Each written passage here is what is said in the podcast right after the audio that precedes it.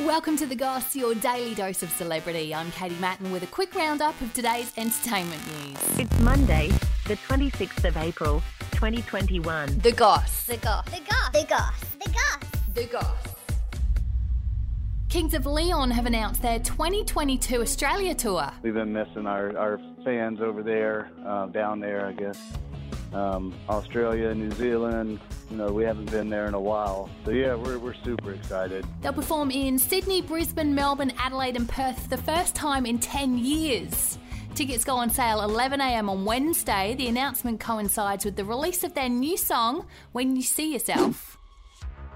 Rumours are that Katy Perry is set to do a Las Vegas residency. Resort World, which is due to open in June, have released a commercial teasing they're about to be a big part of Vegas nightlife. In this commercial, you'll see Celine Dion, Carrie Underwood, Katy Perry, Luke Bryan, Tiesto, and Zedd.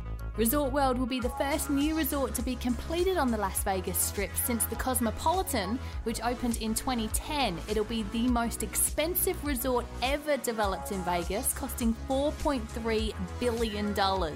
Lady Gaga, Britney Spears, and Celine Dion have all had Vegas residencies. Snoop Dogg has released his first album since 2019 and has implied in the lyrics that he smoked marijuana with Barack Obama. In the song Gang Signs, he says, Still sipping gin and juice while I'm smoking marijuana. I bet you never blew with Obama. Seems like it was the only name he could think of to rhyme with marijuana, but he did admit to smoking weed at the White House. So we at the White House you understand me for this uh, celebration or whatnot. And um, I'm like, where the bathroom at? And like, it's over there. So I'm like, all right, cool. So I slide over in the bathroom. Boom. Next thing I do is pull that thing out my sock. Mm. And two days after Kendall Jenner was awarded another five year restraining order against a stalker who allegedly planned to drive across the country, buy an illegal firearm, and kill both her and himself, she was granted another five year restraining order against a second man.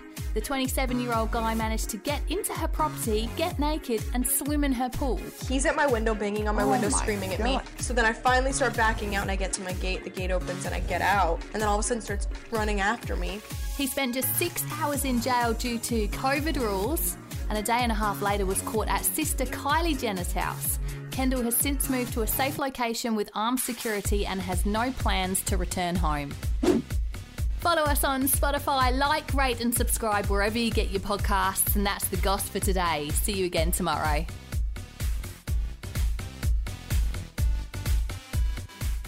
A Podshape production.